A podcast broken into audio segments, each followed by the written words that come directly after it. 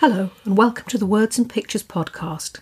I'm D J Bowman-Smith and this is Words and Pictures podcast number twenty-two. This week my guest is Gemma Lawrence. Gemma is an historical fiction writer and we'll be having a big chat about the Tudors and some other historical things as well, so stick around for that. So at my desk this week, as I record this intro, Uh, it is the middle of November, and so I'm not quite thinking about Christmas yet. So I've just been busy sorting out my new graphics tablet and getting on, thinking about the book covers that I'm going to make for my next thing, which I hope to bring out in the new year. And uh, what else has happened this week? Well, I've been a guest on a podcast. Well, I was guest on a podcast a few months back, but of course it's a long lead time, these things, because most of us record ahead, and then obviously there's the editing and quite a few bits and pieces that need doing in order to get the podcast into the world, as it were. And uh, anyway, I was a guest on Jody J. Sperling's podcast, which is called The Reluctant Marketer. Now, this is a great podcast, and he's actually been a guest on here as well. So do go along and have a listen if you want to hear me rabbiting on about all things um, marketing. We're mostly talking about the marketing mindset and how hard it is for us authors to step out of the creativity for a bit and try and find some creativity and actually shouting from the rooftops and selling our words and having the confidence to do that. So go along and listen to Jody J. Sperling. He's a really lovely man and um, a great podcaster, and his podcast is full of interesting people. Anyway, um, when he sent me the email to say that the, the podcast was coming out, I kind of stuck it in my notebook and um, didn't really think any more of it, to be honest. And then on Monday, I quite often um, download a few podcasts that I can use when I'm out walking my dog. And uh, I happened to notice that on his podcast, which I subscribed to, um, my name was on there, which was pretty funny. So obviously I thought, oh, well, I'll have a listen to this. But of course, what was really funny was Jodie's doing this really uh, amusing thing with the writer Anthony Horowitz. So do go and have a listen, because even if you don't want to hear me rabbiting on about um, book marketing and things, uh, it is worth a listen to the first part of that podcast, where it's got this just very short clip with... Um, with Jodie asking uh, the very famous author something. And of course, what fun for me to be on there with, uh, not that I was on there on air with them, but on the same podcast as, as the big famous author. So I thought I was I was pretty tickled, to be honest. Anyway, so that was that. Happy days. Anyway, come along and meet Gemma. She's a fascinating character and I know you're going to love her. On the Words and Pictures podcast this week, I'm really excited to invite Gemma Lawrence, who's a historical fiction writer. She's an indie author, author like myself, and she's a little bit obsessed with the Tudor era. Hello, Gemma, and how are you? Hello, I'm fine, thank you. Yeah, well, it's lovely to have you on.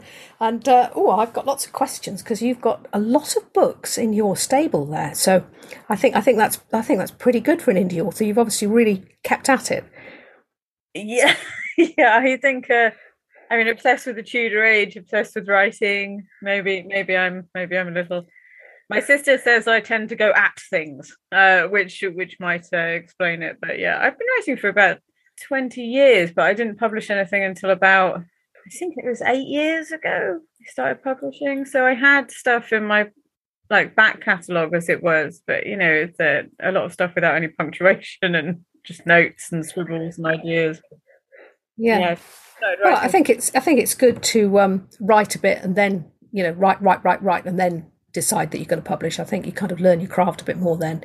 I think a lot of people these days, they they chuck something out and it's quite easy to actually get something out there. And I think sometimes when I talk to other people, I think, mm, write a couple of books and chuck them away and then write one and publish yeah, it. Yeah, there's yeah. Some, yeah, there's some there's some books that I've still got on my computer where I've sort of looked at them again after a few years and thought, ooh.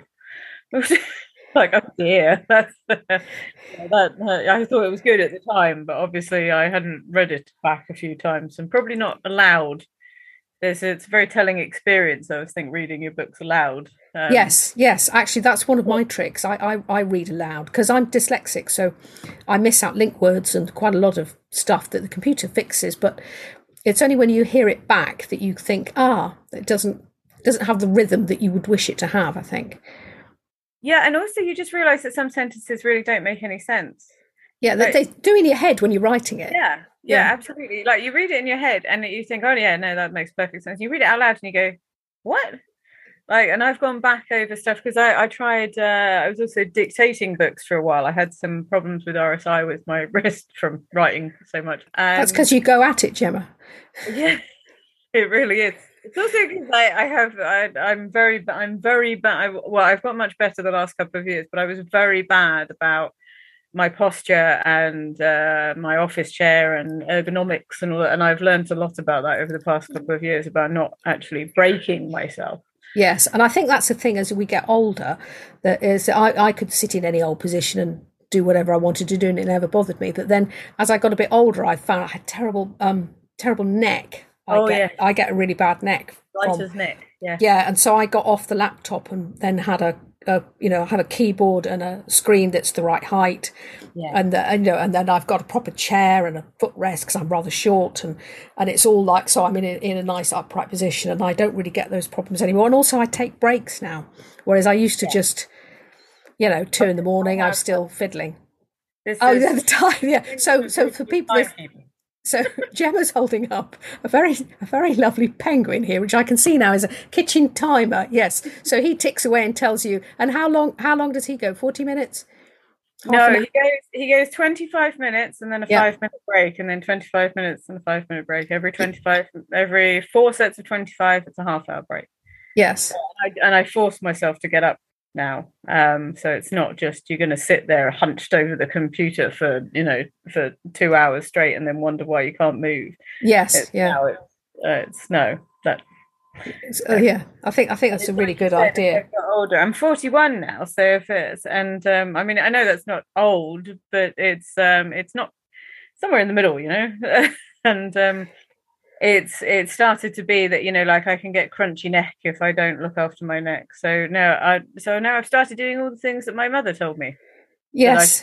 When I was little, which is stand up straight, exercise, eat properly, and you know, behave yourself.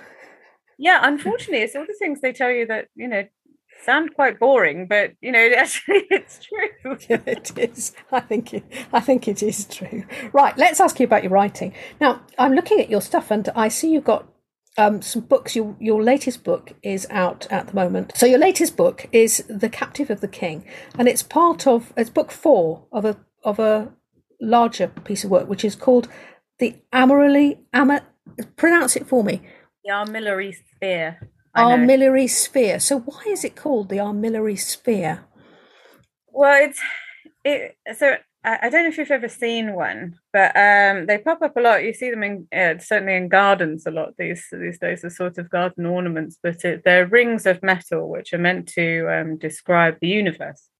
Oh yeah, and there's ones that were uh, made in ancient China. There's um, but there, there was a big revival of them in the medieval period um, and into the Tudors. And scholars used to have them on their desks, um, and it was usually a sign that a man was a scholar, and it was. Um, It was a sign that what you, you wanted to understand the workings of the universe, which really to them meant the workings of the mind of God. So that's and that's very much a theme in the book is the mind, I suppose. Um, and it runs all the way through the book. So Jane Boleyn, who is the, the protagonist or the heroine, just some things, I suppose, which are heroic. Uh, in the book, towards the end of her life, she was arrested and she was held in the Tower of London, and she had uh, what what we would term nowadays as a mental breakdown. So, sort that she was putting on madness. Now, I don't see any reason why she wouldn't have been um, wouldn't have had an actual breakdown, because she would have been quite aware of the possibilities of what could happen to her, and impending death is pretty much something. That's so, held. So is she um, Anne Boleyn's sister? Right, She's not by. In law, so she was uh, Anne Boleyn's sister-in-law, right? So yeah. she's seen has she seen Anne Boleyn beheaded at that point? She didn't. Well, we don't know where Jane was when Anne was beheaded, but but, but she knew Anne was beheaded. She yeah. Her husband was beheaded at the same time. So were many of her friends. She she was arrested at the same time as Catherine Howard, um, yeah. and because uh, she served um, almost all of um, Henry's wives, she served. Catherine of Aragon, Anne Boleyn, Jane Seymour, Anne of Cleves, and then Catherine Howard. And with Catherine Howard, she was um, arrested, and, and that was how she felt. So, but she had because she had a sort of a breakdown in it. I, I got to thinking about the mind when I was thinking about her book, and I gave Jane a sort of confused sense of second sight. So she can see possible futures and she can see the past, and um, she never knows quite what she's seeing. Also, there's a question through the books about madness and about what mad, you know, is is it is it insane to have an insane to to sort of, you know, uh, is it more sane maybe to have an insane reaction when the world has gone insane? You know, exactly what is normal and what is madness. And um, because she's, you know, she, she sort of has a, a breakdown, and people say that she's faking madness to escape execution, but isn't that just quite a sane reaction to an insane situation? Mm. Um, and I think that's what I was thinking. So I was thinking when I thought about the um, and the armillary sphere is something that pops up in so many things when I read and when I, you know, when you see portraits and things like that. And um, so I got thinking about these sorts of rings of metal which touched and interlinked and spun around each other, and about trying to understand the mind and the mind of God, and uh, trying to understand the world that you live in. And I think that's where it all sort of came from. So that's why it's called that. It's a, it's a, it's intriguing. I think it's quite intriguing, and and I, and I like I like the I like the sound of it. It's, you know, and and now I know what you mean.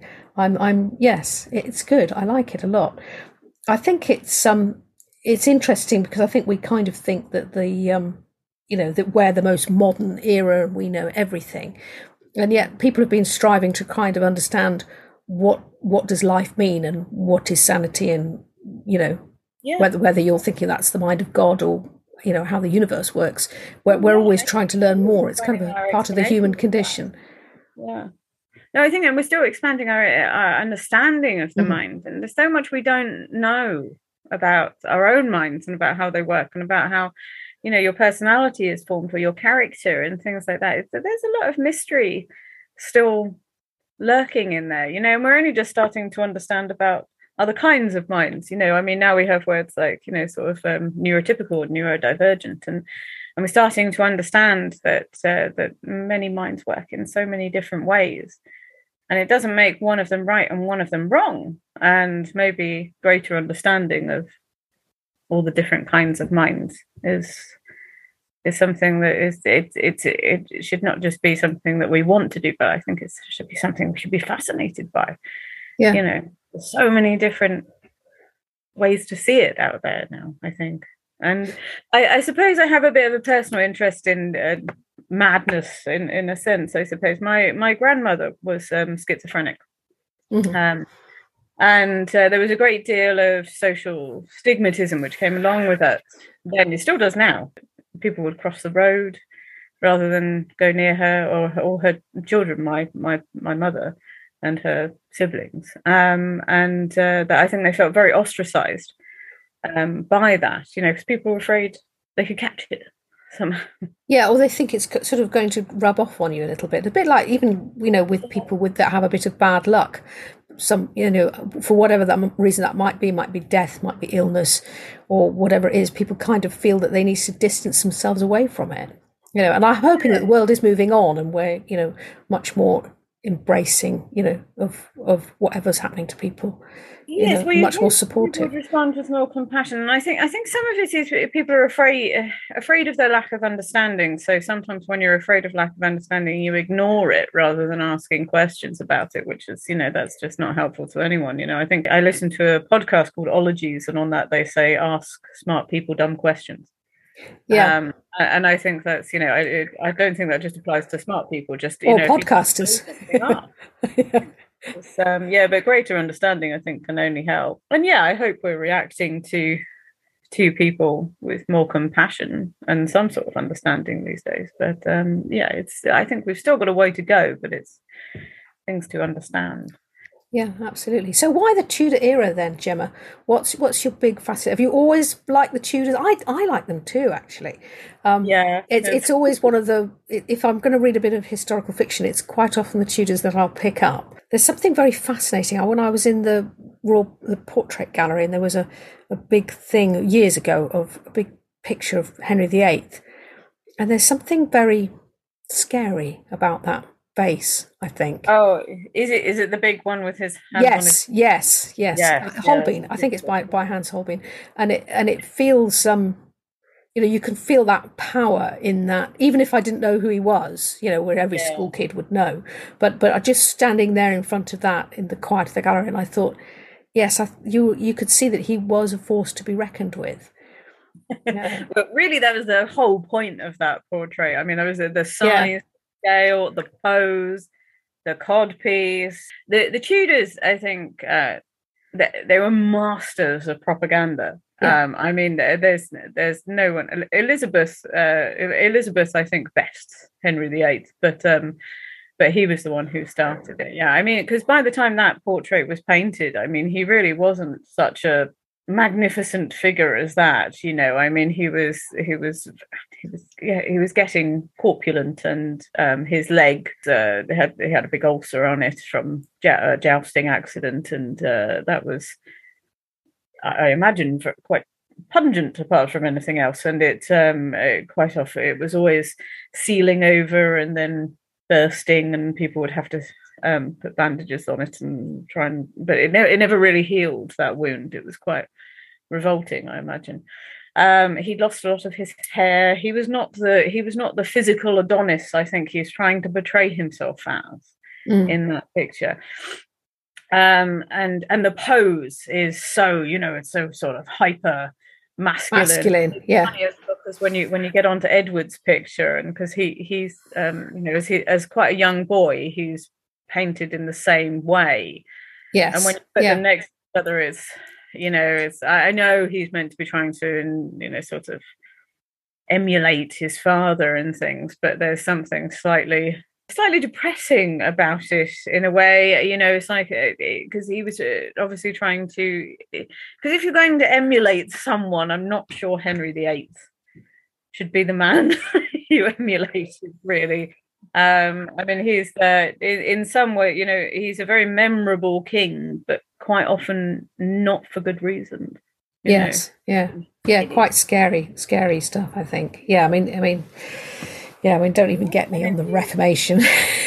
Well, the Reformation, I mean, and it, it really, you know, and the Reformation may have started in a point where it was about, you know, reclaiming power from Rome, but it ended up with basically looting and pillaging the church that he was the head of. It ended up with, you know, thousands of people becoming beggars on the street, nuns, monks, you know. And it was such massive social change, and really it was done for very selfish reasons. It wasn't done for the good of his people, which was quite clearly quite clear afterwards. Um, the way he treated the the men from the Pilgrimage of Grace, who he pardoned, and then he used an excuse to then go back and arrest them. And then he basically killed everybody who ever loved him.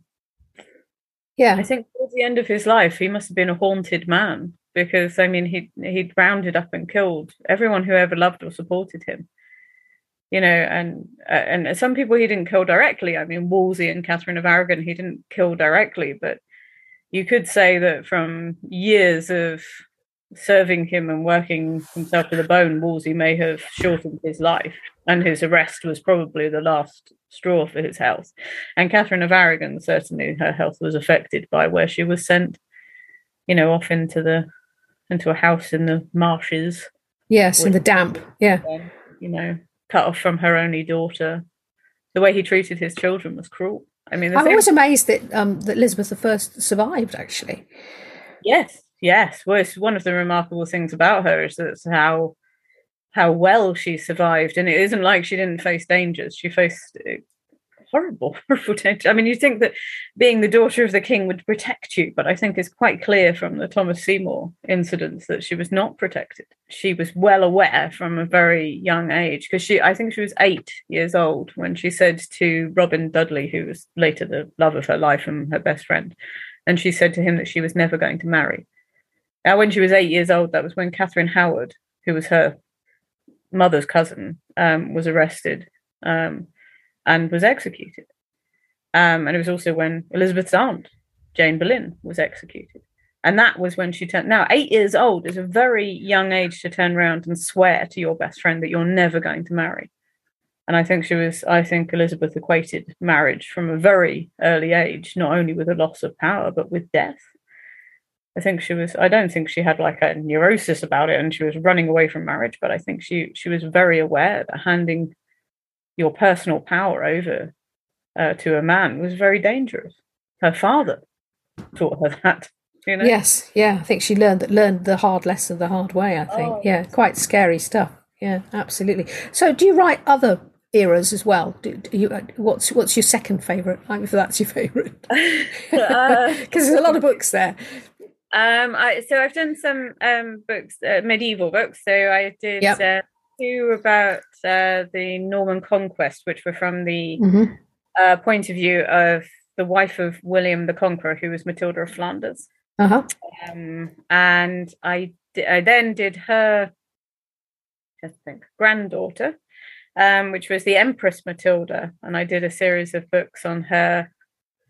Um, which was about the, the anarchy, which was a period of civil war in um, England that sort of gets forgotten as a civil war. So it's, I think it's probably because there were only a couple of battles in the whole thing and the rest was all sieges and men switching sides uh, every five minutes. And uh, it was it was a very interesting... It's also when uh, the only other uh, ones I've really read much about it... I've read some about the Empress Matilda, but Cadfael is... set at the same time. I know, yeah.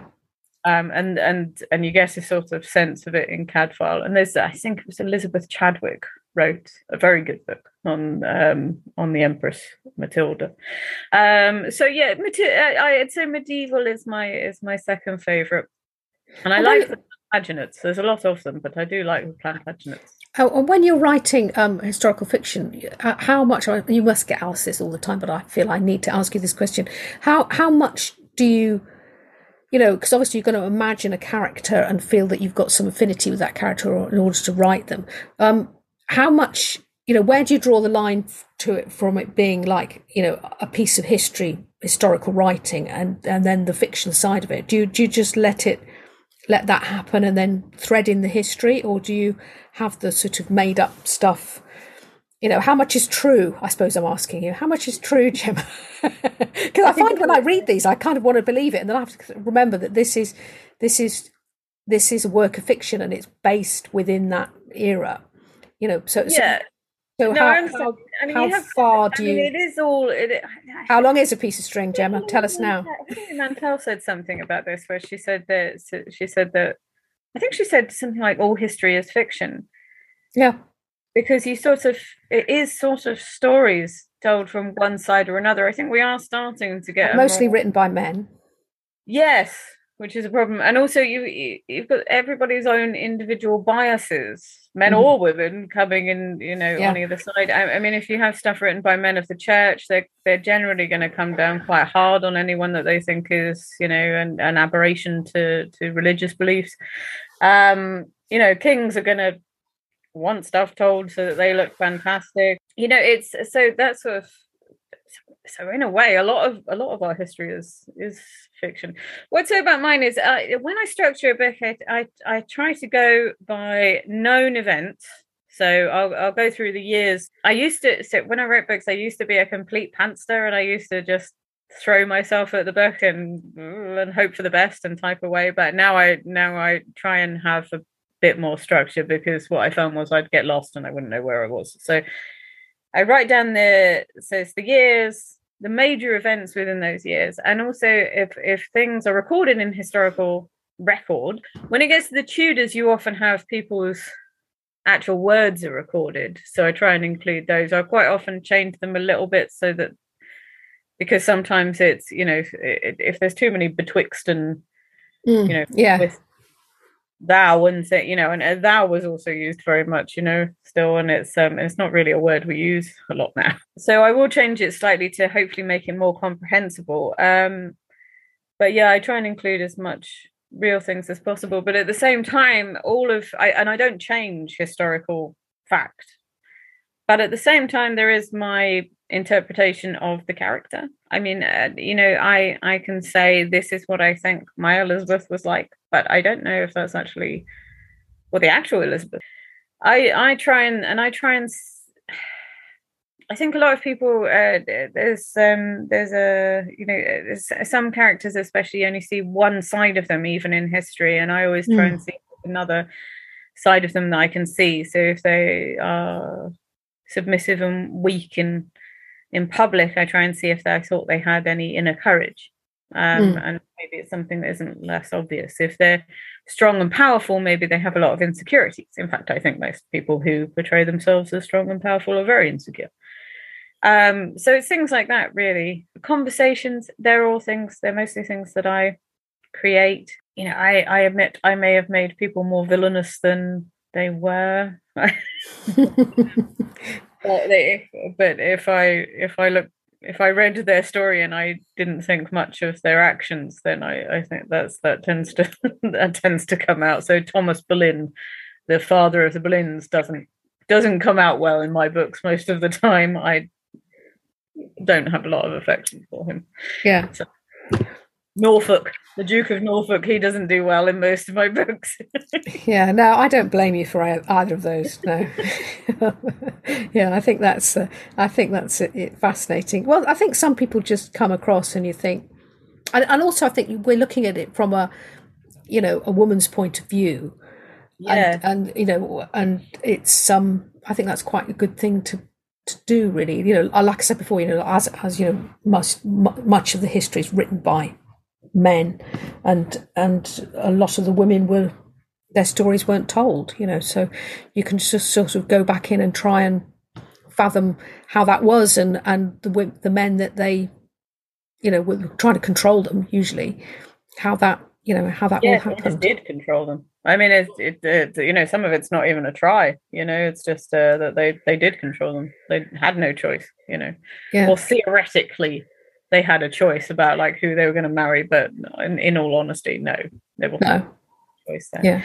I think there's, I, I wrote some books about Jane Seymour, and that was, that was very much my thing, because um, Jane Seymour, you know, there's, there's barely anything about her character.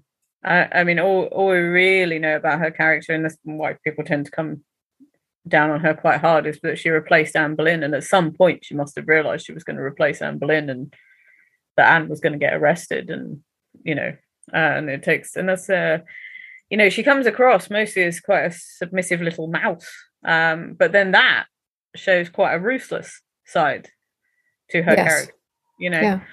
But again, it's it's yeah. I think you have to then consider it, uh, on top of that, is exactly how much choice she would have had in the matter once the king decided that he wanted to marry her.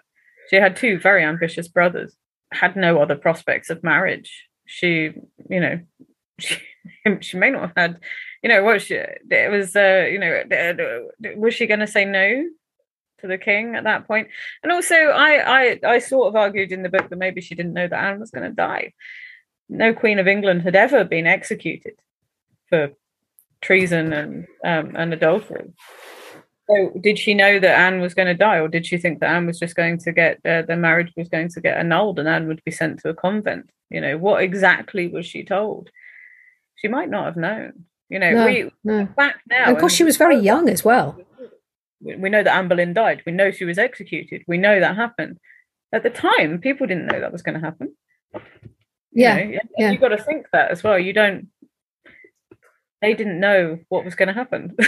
So you've got to, you know, things yeah. have to come as a surprise sometimes. Yeah, these. yeah, it's, fasc- it's fascinating stuff, fascinating stuff. So are you always um, uh, reading history things and, and going around historical places? And do, do you like to, she's like nodding here in front of me. Um, I think I'll take that as a yes. I do I do like a good castle. I have to Yes, say it. yes. Well, so do I, I actually. Yes. Yeah. There's a castle and a hill fort. Uh, you can just fall over them all over the place. You walk out your house, fall over them. Yeah. They're just everywhere. Um, yes, I do. Yes, I love historical places. Uh, I, I must admit, after after we start getting into the Georgian era, I'm less less bothered. Yes, yeah, I know what you mean. Yeah, there'll be some interest, but yeah, I like a good big drafty castle with scary corridors and things. yeah. I, and you know, have you got like have you got a favourite castle? Ruin. Sorry, favourite castle. Ooh, oh, oh, mm, tricky question. That question is for you. You weren't expecting that, were you? Yeah. Favorite castle. Well, my favorite, my favorite castle around here is really just a. It's just a mound now. So it's, it's there's a few bricks on top of it. It's called Wiston Castle. Ah, And the reason I like it is because you can still see its motte. Um, yeah. And it really is. It's a very early ta- It's a very early castle. So it would have just been a tower on top of a motte. But because you can still see the motte um, and the, the ring ditch outside of it.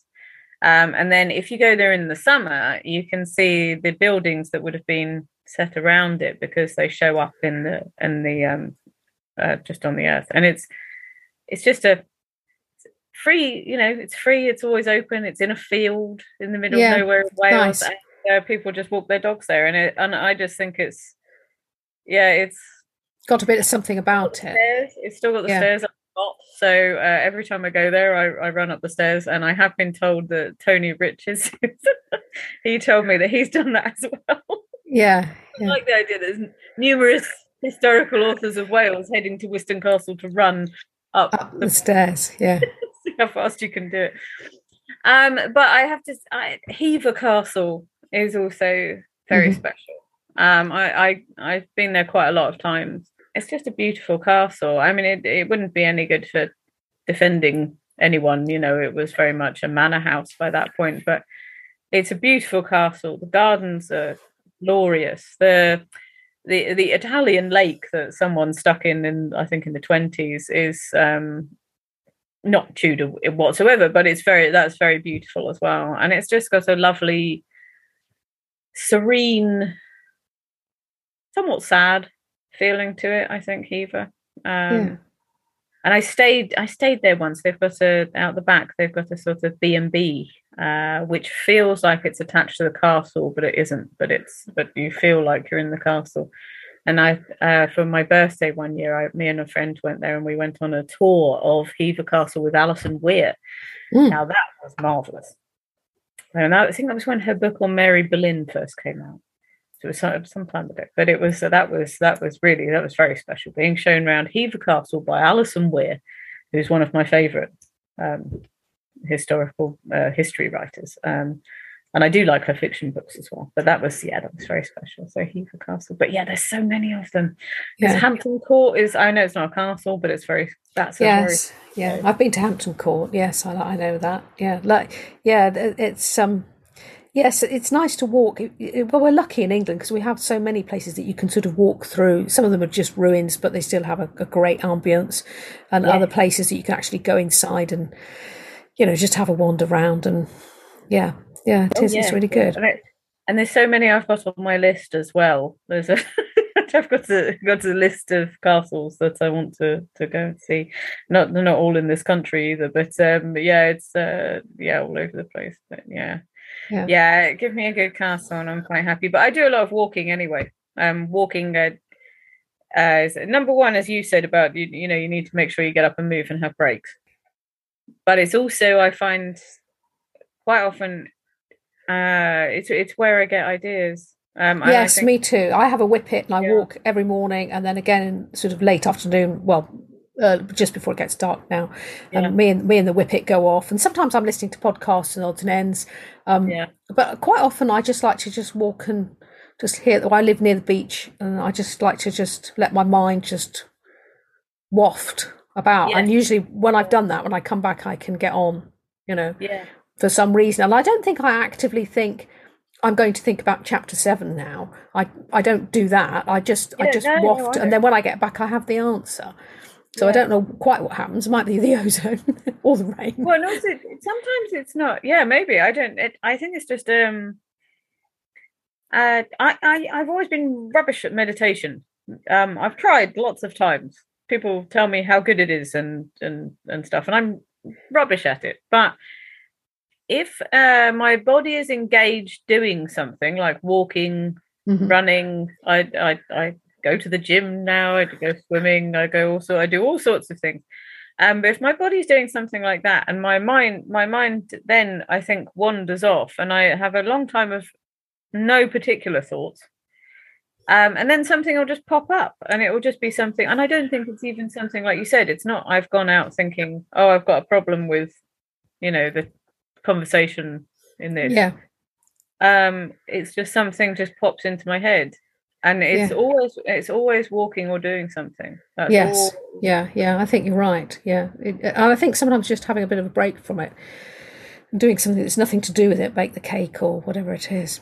Anyway, Gemma, we are nearly out of time. So oh, where can where can people find you online? My books are available on Amazon. I don't have a web um, site as yet. I am on Twitter as um, at Tudor Tweep. Um, I'm on Instagram as, I think I'm just G Lawrence on Instagram. Uh, I'm also on Mastodon now. I joined this week, so that's uh, it's a lovely little platform, actually, I have mm. to say. Very friendly. Everyone's very nice. Tudor Tutor on there, because you toot on Mastodon. You, oh, you tutor. I'm, it's not a platform, I know. No. Oh, well, well I, I've met you on. So I would encourage you to try it. They're, they're, oh, well, they're, yeah. um, they're keeping up valiantly with the amount of people from Twitter who've been joining lately. And yeah. uh, they're much smaller servers and, you know, it's a much smaller um, community. But I, it's really very friendly, very polite. Yeah, it's got a very nice feeling to it, Mastodon. Yeah. I did recently join uh, TikTok. Thank you for coming on. It's been great to have you. That's nice. So thank you very much for inviting me on. Okay, so that was Gemma. Uh, and uh, what a lovely woman. And the other thing is, I think it's amazing how much um, research these people do to write this historical fiction. And it sounds like Gemma really knows her stuff. So well done, Gemma. I think I'm too lazy to write historical fiction, if the truth be known. Anyway, next week, my guest is Diane McCartney. Diane writes uh, thrillers, so it'd be nice to talk to her, you know, different genre all over again. Now, the other thing is I keep forgetting to wish you all a really Merry Christmas, because I think this is probably going to be going out Christmas week, this particular episode. So I hope you're having a lovely time, having a rest, you know, getting the family together and, um, you know, all that kind of thing. And uh, hopefully if you're a writer, you're finding a little bit of a moment to sneak away to your office, as I will be doing, to have a little secret write and get on with what you need to be doing, because it never really stops, does it? Anyway, happy days. Uh, so happy New Year and happy Christmas and, um, yeah, happy days. So this has been the Words and Pictures podcast, and I'm D J Bowman-Smith. You can find me at w w w dot d j bowman smith dot com. And um, until next time, thanks for listening. Bye-bye.